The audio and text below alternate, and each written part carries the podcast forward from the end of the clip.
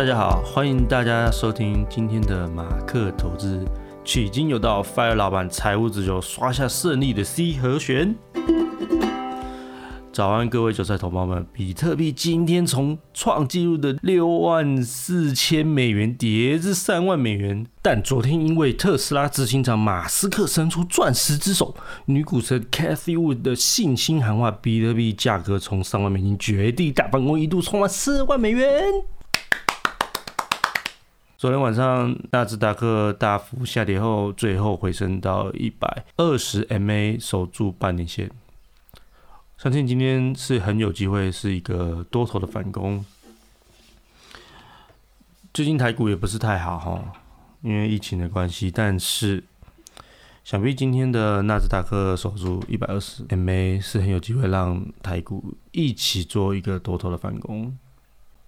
今天我们要来讨论的题目是：为什么不鼓励大家投资 ETF？如果不知道 ETF 是什么的人，我大概讲解一下，市场上的 ETF 主要分成两大类：指数型 ETF 和主动型 ETF。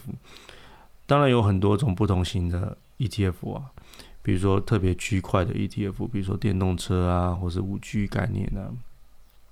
就如字面上的意思，指数型 ETF 就是买一堆的权值股去追踪指数上的涨跌；主动型 ETF 就是由经理人去做操作。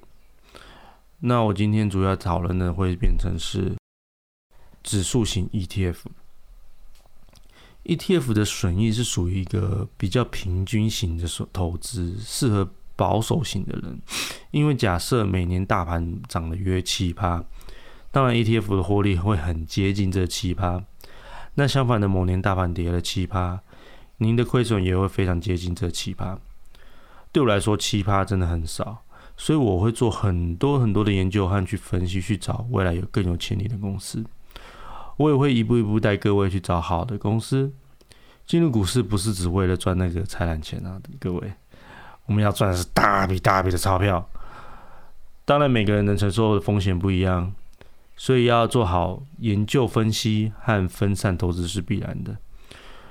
有些人选择一辈子在一间稳定的公司工作，拿稳定缓慢成长的薪水。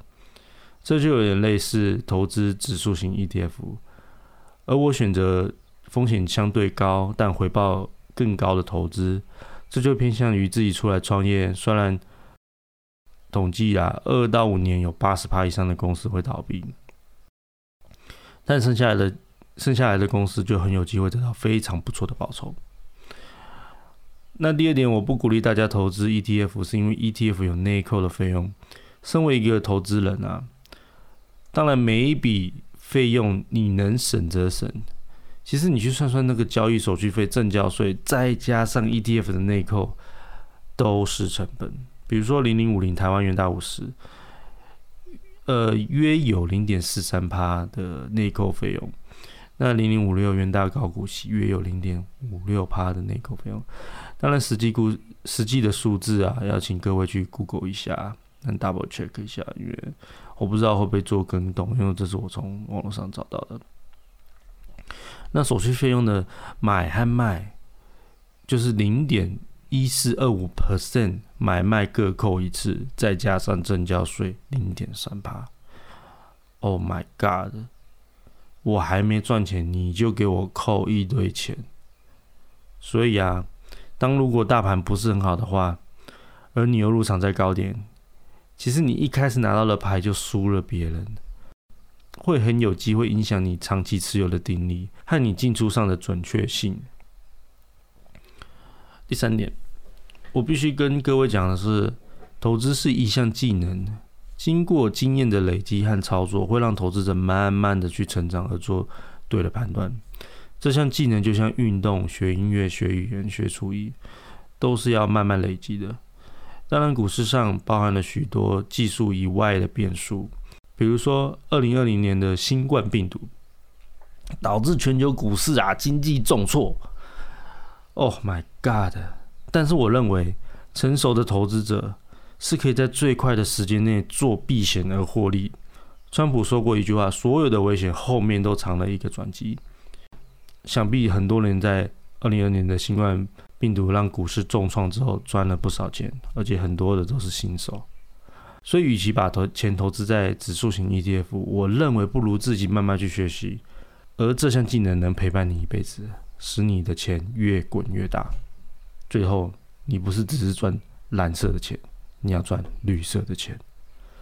总结，我认为是否投资指数型 ETF 有很大的关键，取决于你的年纪啊。中老年人通常资本比较厚，当然投资 ETF 会让你的生活更稳定。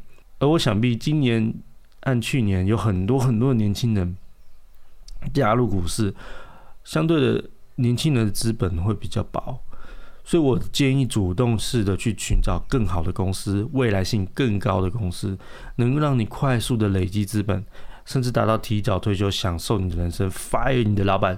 最后，我要宣导一个概念，就是 YOLO，You only live once，你只活一次。谢谢大家。